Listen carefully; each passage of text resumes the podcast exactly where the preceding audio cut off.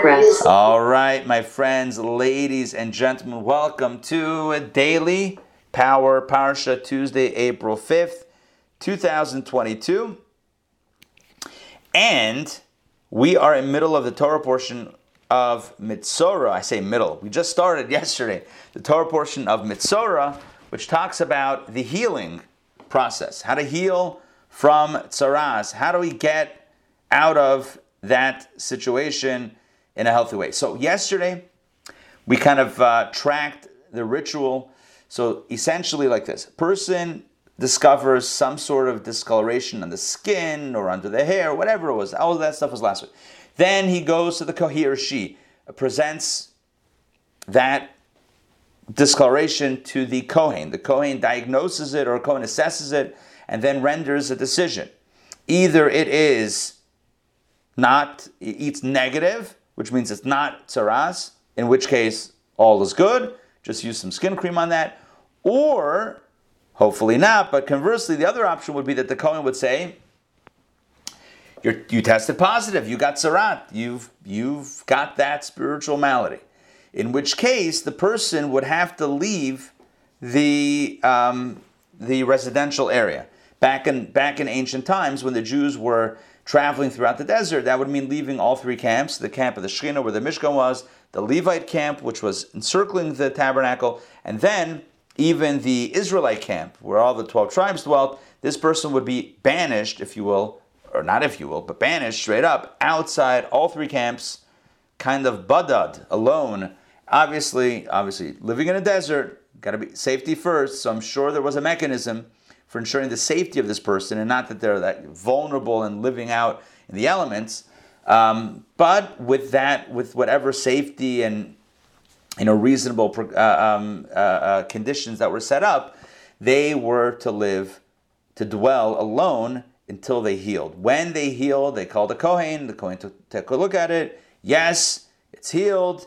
Immediately, there's a ritual involving two birds, one which is slaughtered, one which is sent away. Yesterday, we saw Rashi. Rashi explains why the birds for this ritual, because birds chatter, they tweet a lot, they do a lot of twittering. And the message was, at least the, the, the way that I framed it, is that speech, right? Spe- speech is like chatter. The mess, uh, and we're supposed to use our speech for holy things, for helpful things, for building things, for constructive purposes, and not, God forbid, for negative, destructive purposes. So one bird is slaughtered, one bird is set free. There's speech, types of speech that need to be ended. No more. Cut the conversation, right? We spoke yesterday about how to get out of a conversation that's unhealthy. Cut the slaughter that conversation. I don't mean literally, obviously, but like end that conversation Get out of there. That's one bird. The other bird, that's the bird that soars free. That's the healthy speech patterns, the healthy conversation that needs to flourish that we should invest in. So take out the passion, that's the blood letting, the letting letting out of the blood.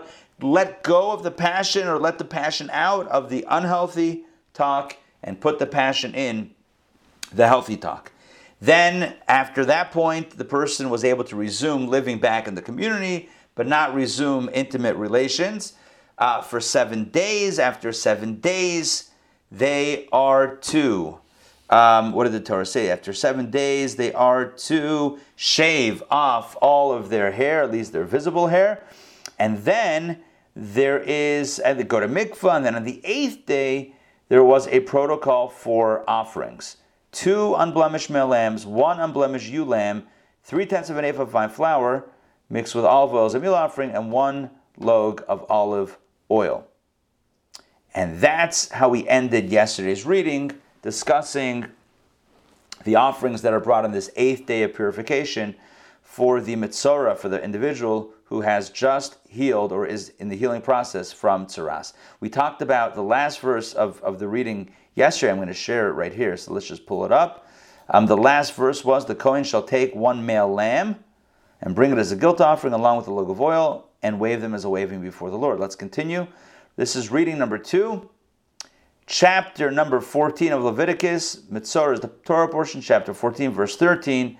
Here we go. He shall slaughter the lamb In the place where one slaughters the sin offering and the burnt offering in a holy place. That means between the altar and the tabernacle building or the or the the tent of meeting or the kodesh, the holy space.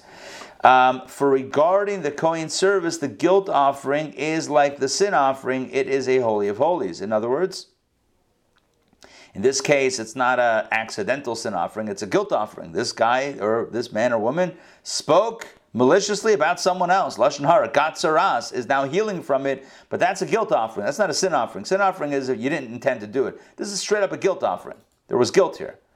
Um, so it's done in the same place as the sin offering and the burnt offering. And for all other intents and purposes, it is a holy of holies, which means that you have to eat it in the in the tabernacle or in the in, in the temple area, and it can only be eaten for one day and one night. It has to be burned. Leftovers have to be burnt the next morning, etc. All right, let's continue. The Kohen shall take some of the blood of the guilt offering and the Kohen shall place, place it above the cartilage of the right ear of the person being cleansed. Oh, look at that. So the blood of the guilt offering is placed in the cartilage of the right ear of the person being cleansed, on the thumb of his right hand, uh, and on the big toe of his right foot. We had that once before, if you recall. Placing the blood in the ear, the thumb, and the big toe. That was in the inauguration of the Kohen. When Moses was inaugurating the Kohanim, the priests, there was blood put on the ear, thumb, and toe. And in this case, the Mitzorah, there's a similar ritual. There's got to be a connection there. You know, I'm sure we can come up with a connection. I'm sure someone's someone's already written about this. But it is interesting that if I'm not mistaken, so far, at least in Torah so far, the only two instances where you put the blood, not sprinkling, you do a lot of sprinkling on the altar, toward the altar. There's a lot of sprinkling that happens. But specifically on the ear, thumb, and toe, a Kohen who's getting inaugurated, and the Mitzorah who's trying to resume normal life. There's a message there which you know maybe we'll even unpack today, if we can all think about that. All right, let's continue. The Kohen shall then take, and the Kohen shall take some of the log of oil and pour it onto the Kohen's left palm. Okay, so take some of the oil, left palm. The Kohen shall then dip his right index finger into some of the oil that is on his left palm and sprinkle some of the oil with his index finger seven times before the Lord. Okay? Pour some oil in the hand. No one said that being a Kohen is not a messy job. Just saying. Right? Pour some of the oil in his palm, puts his right finger, and then sprinkles it. By the way, in sprinkling, I'm going to stop sharing for a second so you can see my sprinkle options. There's two ways to sprinkle, at least the way that I know. One way is you dip the finger in and then you go the old psh, right? You sprinkle like that. You with me? The old flick sprinkle. The other way is you dip the finger in and then you you just wave it. You just like you with me on that? You just like dip it in and go whoosh. You don't have to make the sound effect. like this. That's what we. That's what my mother did like this know, way, overhand. No, like this, like the wine, like dip in the, you know, pass over. And then? Dip it at one finger in the wine, then same finger just on the plate. Okay, but hold on. But the language here, I hear you. Oh. The language here is sprinkle. Oh, could be sprinkle. Yeah, I, I hear you. Yeah. Like sprinkle on a little plate. Yeah, you do a little sprinkle like that. Yeah, a little like little sprinkle like that. So you can go like this right? This, you can go this, you can go this. So many options. How did they actually? of sprinkling. So I'll tell you, it's interesting. On Yom Kippur, uh, in the prayers, in the prayer service, we actually read this. It says, uh, do I have a Machzor here? Why would I have one here? High Holiday Prayer Book? No, I don't. But if I had a, a High Holiday Prayer Book, it says that the Kohen did not sprinkle, I believe he didn't sprinkle the, at least for Yom Kippur. this is oil for Mitzorah. This is a bit of a different uh, scenario. But on Yom Kippur, right, when he was sprinkling the blood of whatever offering it was, so he, I don't, I think he didn't, specifically did not do the, the flick sprinkle, sprinkle, but rather he dipped this and then waved it like a, it says like a whip. Um, um, one time. That's not sprinkling, it's spreading it out. You know, it's like, Throwing it. Throwing. Yeah, well, sprinkling at a distance. Like a one second.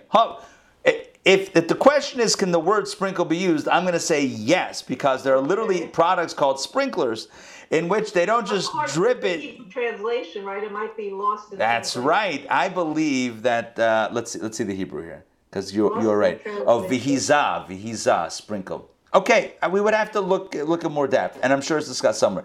But on Yom Kippur, there actually it was done like I think once upward and then seven times downward. So there were really both motions that were done, but none of them were the the flicking motion. So anyway, some some uh, some uh, food for thought, or at least some oil for sprinkling. All right, here we go. Jump, jumping back in, um, and some of the remainder. Oh, look at this! Some of the remainder of the oil that is in his that it, that is in his palm the Kohen shall place on, yes, you guessed it, the cartilage of the right ear of the person being cleansed, and the thumb of his right hand, and on the big toe of his right foot, on top of the blood of the guilt offering. Right? Look at this. Blood was applied to the ear, thumb, and toe, and then on top of that blood, some oil. Man, oh man, it was not easy to have tsaras. Seven, you, you're banished out of the camp, then you come back, or before you come back, you have to do the ritual with the birds and have that bloody water sprinkled on you, and then you have to shave all your hair, and then you have to come back in and wait seven days before coming back into the house, so to speak, and then you bring offerings on that eighth day, and and and then there's just blood and oil just put on you in various places. You know what the moral of the story is? Very simple. Don't speak lashon hara. Simple. You don't want this? You don't want this? You don't want to go through this?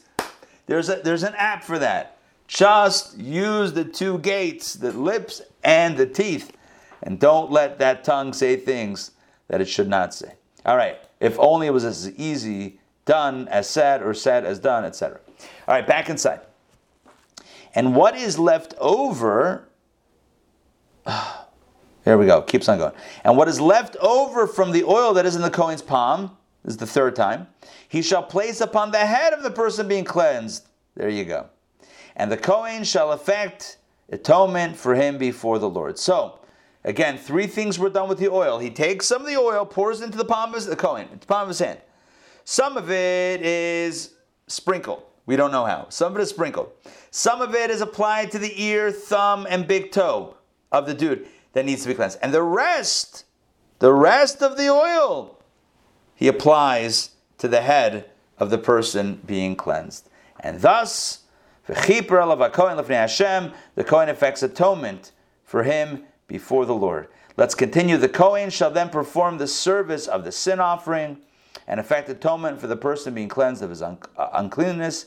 After this, he shall slaughter the burnt offering. There was a guilt offering, a sin offering, a burnt offering. Remember, there were multiple animals that he had to bring on this eighth day one as a guilt offering, one as a sin offering, one as a burnt offering. And the Kohen shall bring up the burnt offering and the meal offering to the altar. Those were burnt. The Kohen shall thus effect atonement for him, and he shall be clean. As the brackets add, completely clean. In other words, that's the end of the ritual. All right, we're going to go into the third reading. We're going to advance, but first, let's take a look at Rashi. Okay, here we go. Um, one second.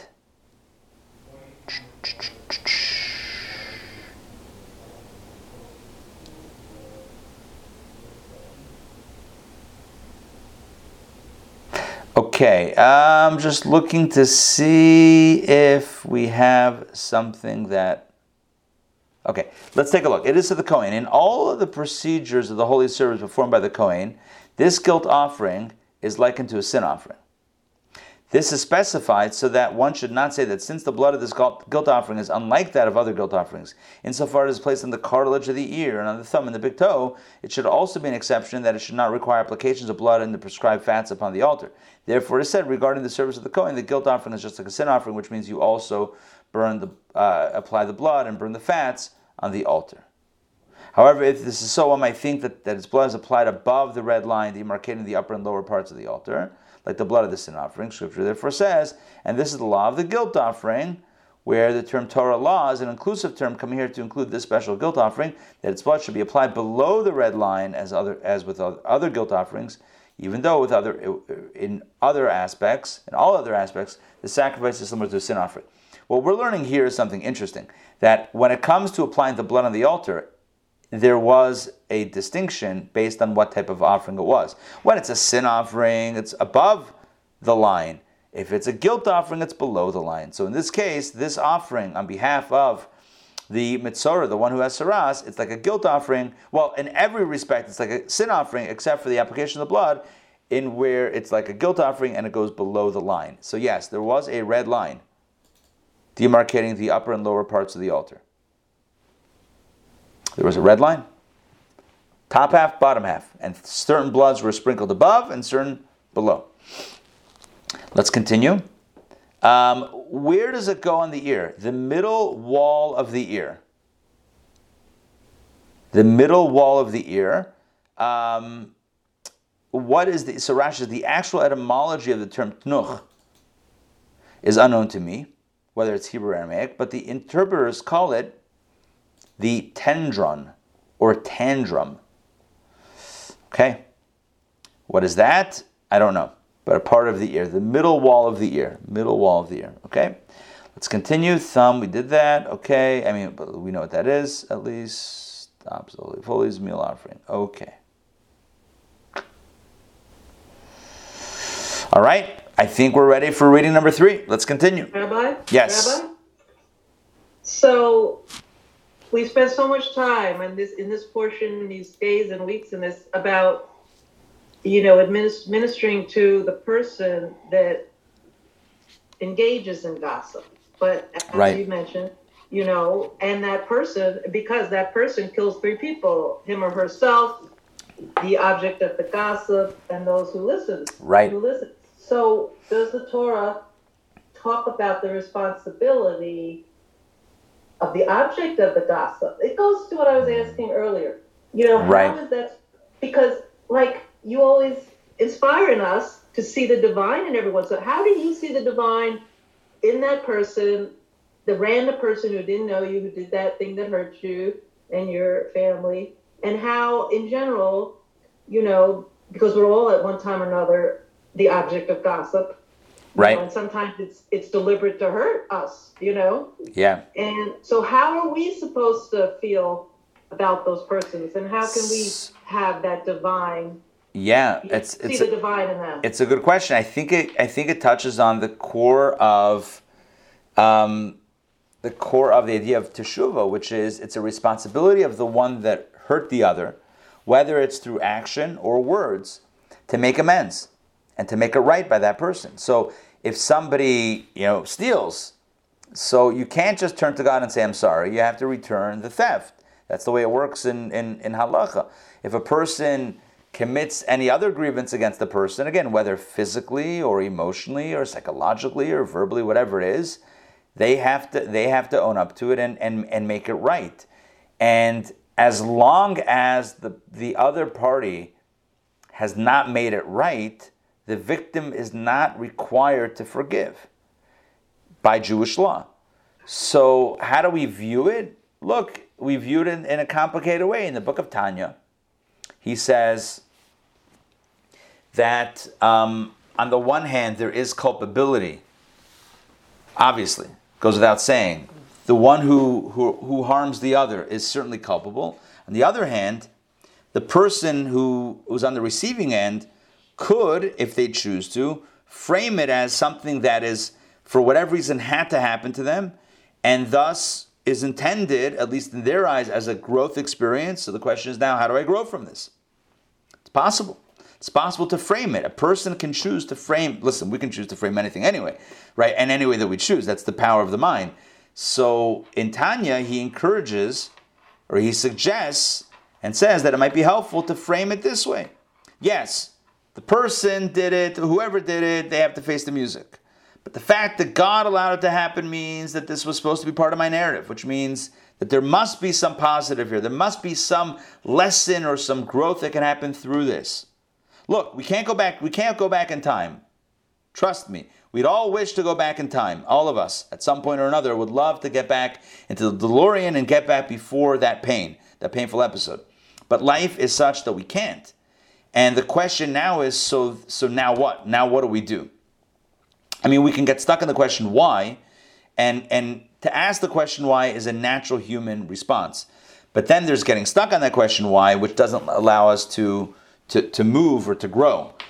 And I don't mean to forget about it because the, the, we're not going to forget, and we, we shouldn't forget. The question is, how do we use that as a motivation or, or as a catalyst or whatever, however we choose to use it in a positive, but how can we do that? The answer is we can. I, I don't know if I can answer the word how. How? Because we're human beings that have creative minds and are very resilient. We have the capacity. So we have the capacity to do that. Tanya encourages us to choose that approach because the alternative is what? Blame, anger, resentment, bitterness, despair, hopelessness, right? Depre- I mean, all of those are, are, are no one, there's, they're all valid responses. But if we're choosing from a box of responses, like I have my choice, what, what would I like to choose? Tanya, he says, I have a suggestion. Choose to somehow frame this or reframe this, even if it seems impossible, so that you can become stronger and grow from this or through this or despite this and be, come out the other end a better person. And he encourages us to choose that, even though it seems like impossible. And, um, you know, for some people, it helps to think how God is ultimately in control of everything. So if God allowed this to happen to me, then there must be some sort of positive or some sort of thing that I can take and move in a positive direction. That's one way to think about it. For some people, if they think about God in this experience, they might become angry at God. God, if you're if you're really overseeing everything, how did you let it happen? And that might lead to a tailspin. So in that case, you know, you got to. I'm not saying you specifically, but one has to know who how they're thinking to to uh, you know to frame it in the way that's going to be best for them. And might be a person who says, I don't want to frame, I just want to feel the pain. And that's also valid. Everything has its time, and we know now stages of grief, right? You go through different stages. We went through that. And I'm not trying to make this into a thing, but like there was a, a, a large chunk of Sunday was spent in denial. Like, no, it probably wasn't stolen. It probably it's probably missing. It probably he's like, no, they were in the car. Like, no, no, you probably forgot. Let's check the school. Let's check your friend's house. Let's check this. Let's check that. So you always go through that, and then it's like you know, you then you're angry, and then this.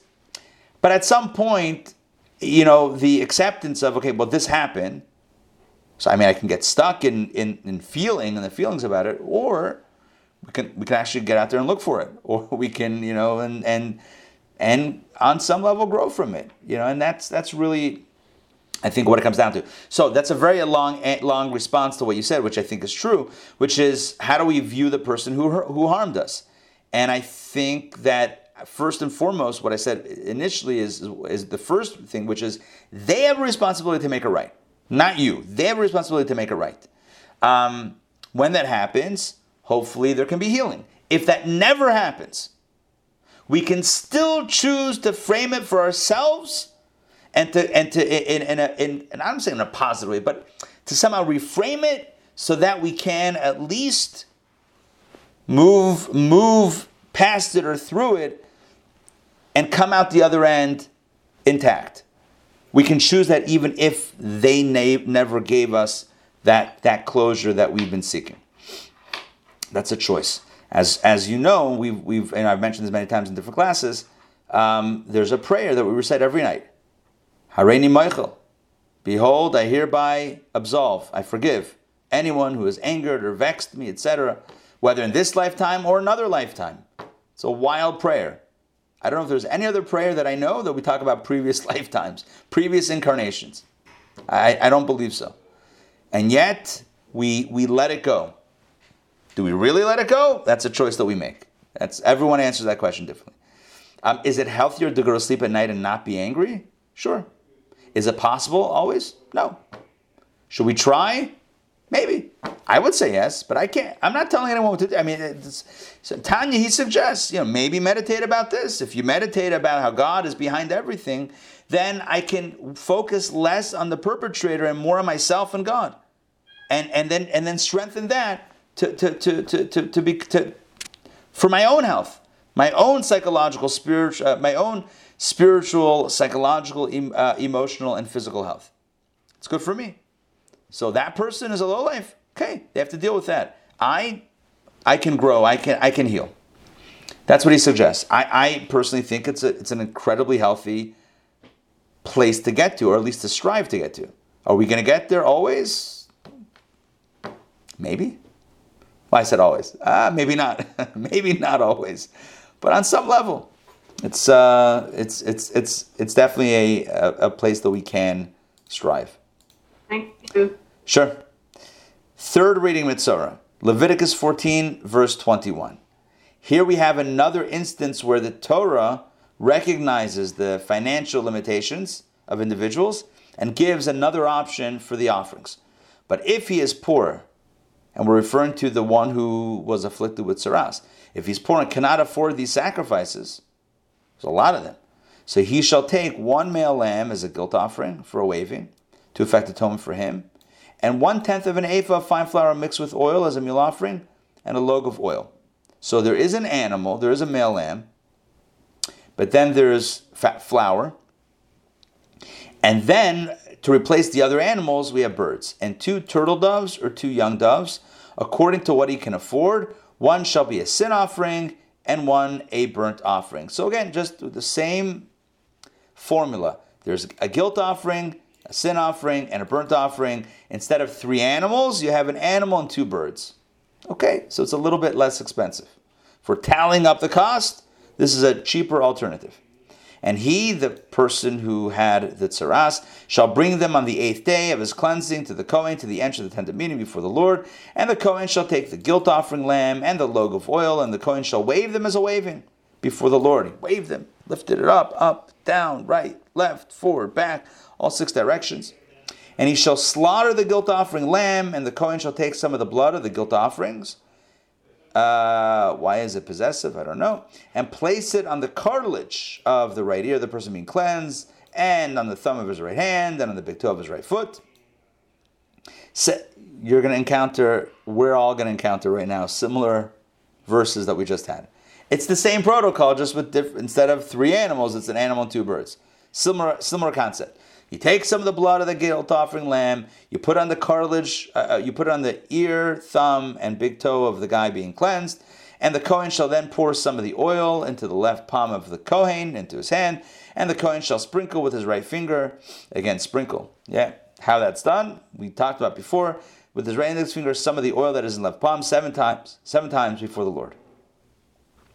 And the Kohen shall place some of the oil that is in his palm on the cartilage of the right ear of the person being cleansed, on the thumb of his right hand, and on the big toe of his right foot, on the place of the blood of the guilt offering. So you put blood and then oil on the guy's ear, thumb, and toe. And what is left over from the oil that is in the Kohen's palm? You guessed it, same as before, he shall place upon the head of the person being cleansed to effect atonement for him before the Lord. Now, what about the birds? So all that is identical. Then he shall perform the service of one of the turtle, tur- turtle doves or young doves from whatever he can afford. From what he can afford, one is one of these birds is brought as a sin offering, and one is brought as a burnt offering, and that is besides the meal offering. And the Kohen shall effect atonement for the person being cleansed before the Lord. This, the Torah says, to sum up, this is a summary verse. This is the law of one in whom there is a lesion of tsarat who cannot afford the full array of sacrifices when he is to be cleansed. I don't know if he can't afford the full array of sacrifices. He can't afford the animals. He can afford, you're still getting your guilt, sin, and burnt offerings. It's just instead of three big animals, each with a hefty price tag, you're only one animal and two birds. It's cheaper. You pay by weight. No, I'm kidding. It's like an animal's more expensive. On the open, I mean, how much would it cost? You think about it. You want to buy a cow. I mean, I don't know. I've never, I've never priced out a cow. How much? A cow? It's probably a few hundred dollars, if not more, right? For sure. 500, 1,000, 2,000. I don't know. Cows are expensive. You would think. Um, a chicken, You know, they mock it up from whatever the resale value, you know, whatever, you know, they cap back, backtrack the calculation. yeah. Look, I'm actually going to Google this. How much does a cow cost? Here you Like, go. you should say kosher. No, the cow is not kosher. Ah, take a look. The- Take a look. Oh, wait, I don't even know what this means. Um, Slaughter cows, hey, these would be slaughter cows. Yeah, it's not like a pet. Slaughter cows are expected to have an average, expected to average $50 per hundred weight. 100 pounds. I don't even know what that means. 100. What's a 100 weight? 100 pounds? Every 100 pounds is, is oh, wait. While 550 pound steers and 520 pound heifers are expected to average 145 to 130 per hundred weight. Okay, so let's just do 100. Um, and let's say, oh, I see what's going on here. I don't see what's going on here. I thought I saw what's going on here. 520 heifers. It's 500. Anyway, They sell the cows at the state fairs. You know, they have the auctions. I didn't know that. Okay, here we go. I found another website because that was the first result that's just making me do math, and I don't appreciate that. So, um, generally, a cow costs between $2,200 and $5,300 per cow. It depends Okay. on its weight, gender, and breed. Yearlings sell for between 850 and 1550. I guess yearlings would be young cows. Well, these would be yearlings because these were in the first year. Okay, so these would be on the on the less expensive side. But again, just to put things in context, the reason why I'm saying this is because a cow is going to run you an animal. It's going to cost you several hundred dollars. A chicken, five bucks. Five bucks. How do I know this? I don't know this, but I can't imagine it's more than five, ten bucks for a chicken. I, I, I don't. I just don't see it being an expensive thing. So how much is a dove? A turtle dove? Probably not expensive. I know that no one mentioned chicken here, and I'm sorry for like throwing us off the plot here. Chicken, I don't see that as an option for the man who couldn't afford the offering. Where was chicken? I didn't see that. I know there wasn't chicken. It was turtle doves or doves, but whatever. It also can't be that expensive. Again, this is my un, unprofessional opinion. Back in the day, you know, there was a whole, I'm sure, cottage industry supplying animals for the temple. So I'm sure they, they worked at a bulk rate or something, you know, like things were plenty. Fiddler on the Roof, it was like the opening song. You know, it was a cow, it was a this, it was a that. It was a- Yeah, exactly. Yeah, there were animals, right? So, so chickens were, I'm not chickens, I'm still going with the chickens. But birds would be cheaper. All right, now let's get back inside because I want to do Have some. you picked the summer movies? Not yet. Not yet. We're gonna we're gonna look, be looking at that in, in a little bit. Okay, here we go. Um, one second.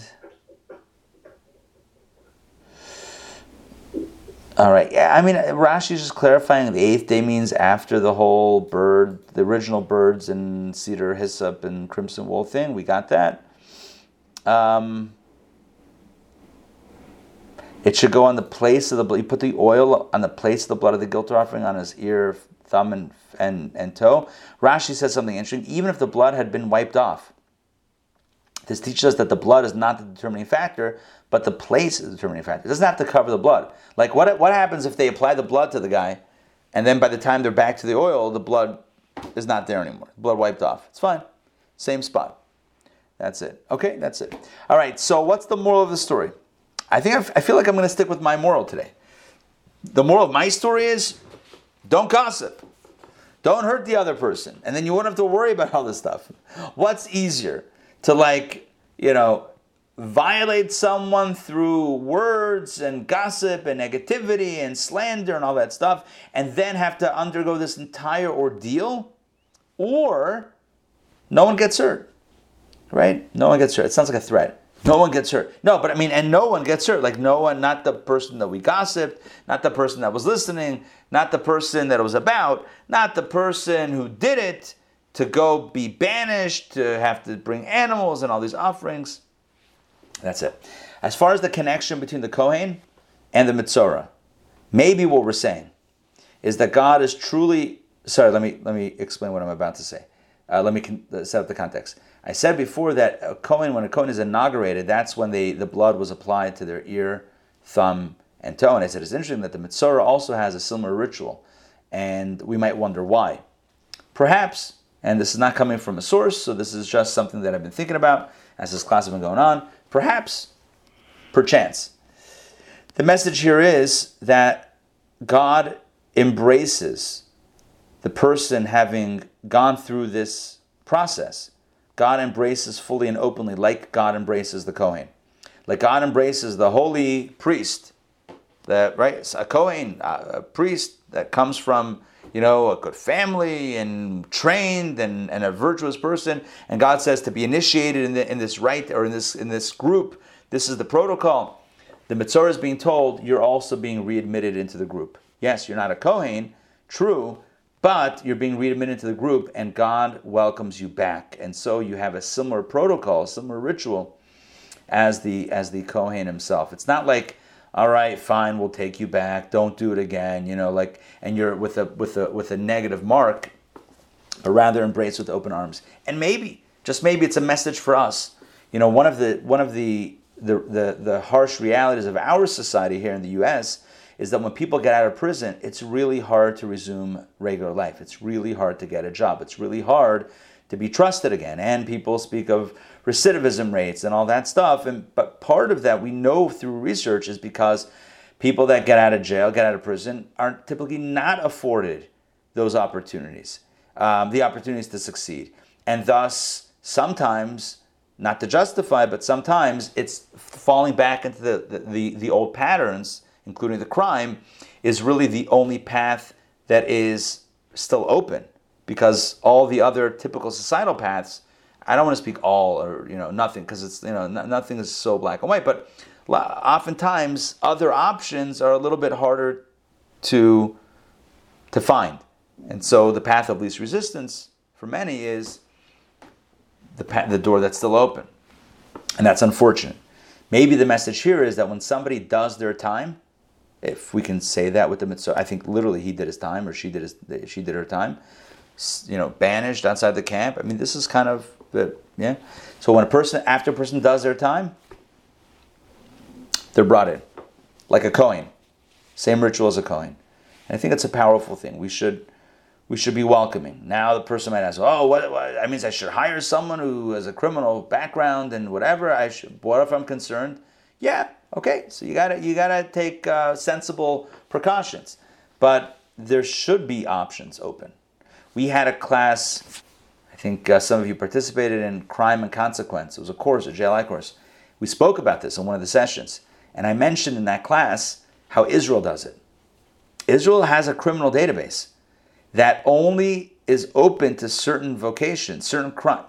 If you're running somebody's name in the criminal database for employment, right? Sorry, if you're running, if somebody applies for a job and you're the employer and you run their name, you don't get all of their criminal history the database is careful to only show, um, you know, for certain certain number of years or whatever it is. There are certain restrictions about who can see what and what information is deemed relevant because we shouldn't punish people beyond the punishment. And I think that's the message here. When the punishment is done, when the consequences are, are, are wrapped up, there shouldn't be residual stuff that just that, that the person can't shake even when they've done when they've done their time.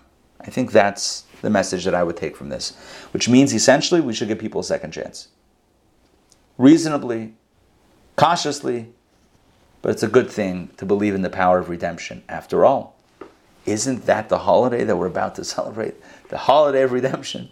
So we should give people the, the chance. Chance to get out and to resume their lives. All right. Good to see you all. I, I don't I don't want to double down on this, but Passover is kind of like that, right? We got out of jail Yes, we weren't like guilty of anything, but we got out. God gave us a Torah, put us up on our feet, and said, "Go for it." And what did we do? Well, we brought the golden calf, but then we did all this other good stuff, and you know, story has a, uh, a, a happy ending. All right, thank you for joining, Ray. As always, great to see you. So glad that you're on, Joy and Donna and Sarah. Great to have. I was about to say welcome, but we, we did that about an hour ago. Great to have you here, and great to, as always, to study and schmooze together. All right, tonight, quick scheduling announcement. We have lesson number five of You Be the Judge. It's all about labor law, laws regarding the workforce, um, including questions like who is an employee and who is an independent contractor. The IRS wants to know. No, but it also is relevant in halacha and various contexts. Do we work for ourselves? Do we work for others? And what does it all mean spiritually? So I it's like the way you said in your email that some of us end up, you know, want to just pursue the independent independent business like I'm doing. Boogaloo has its because yeah because sometimes it's hard to you know it's, it's everything has cycles and we're going to be dealing with very very fascinating cases of labor law both in the us courts and the jewish courts. Okay so that's coming up tonight. And of course as always check your local listings. I sent out an email earlier, earlier today about a wine and cheese event post pesach wine and cheese just in You case Yep, that was me. Be there or Brie Square. Brie, as in the cheese. I know, I know what you're thinking. That joke is so cheesy, but yep. No, it was cute. No, that was a joke. Also, that was it. It, it keeps on going. I could tell jokes till I'm blue in the face, but I won't. That was also a joke. Blue cheese. All right, friends. We'll see you all. Have a wonderful day. Take care, everybody. Thanks.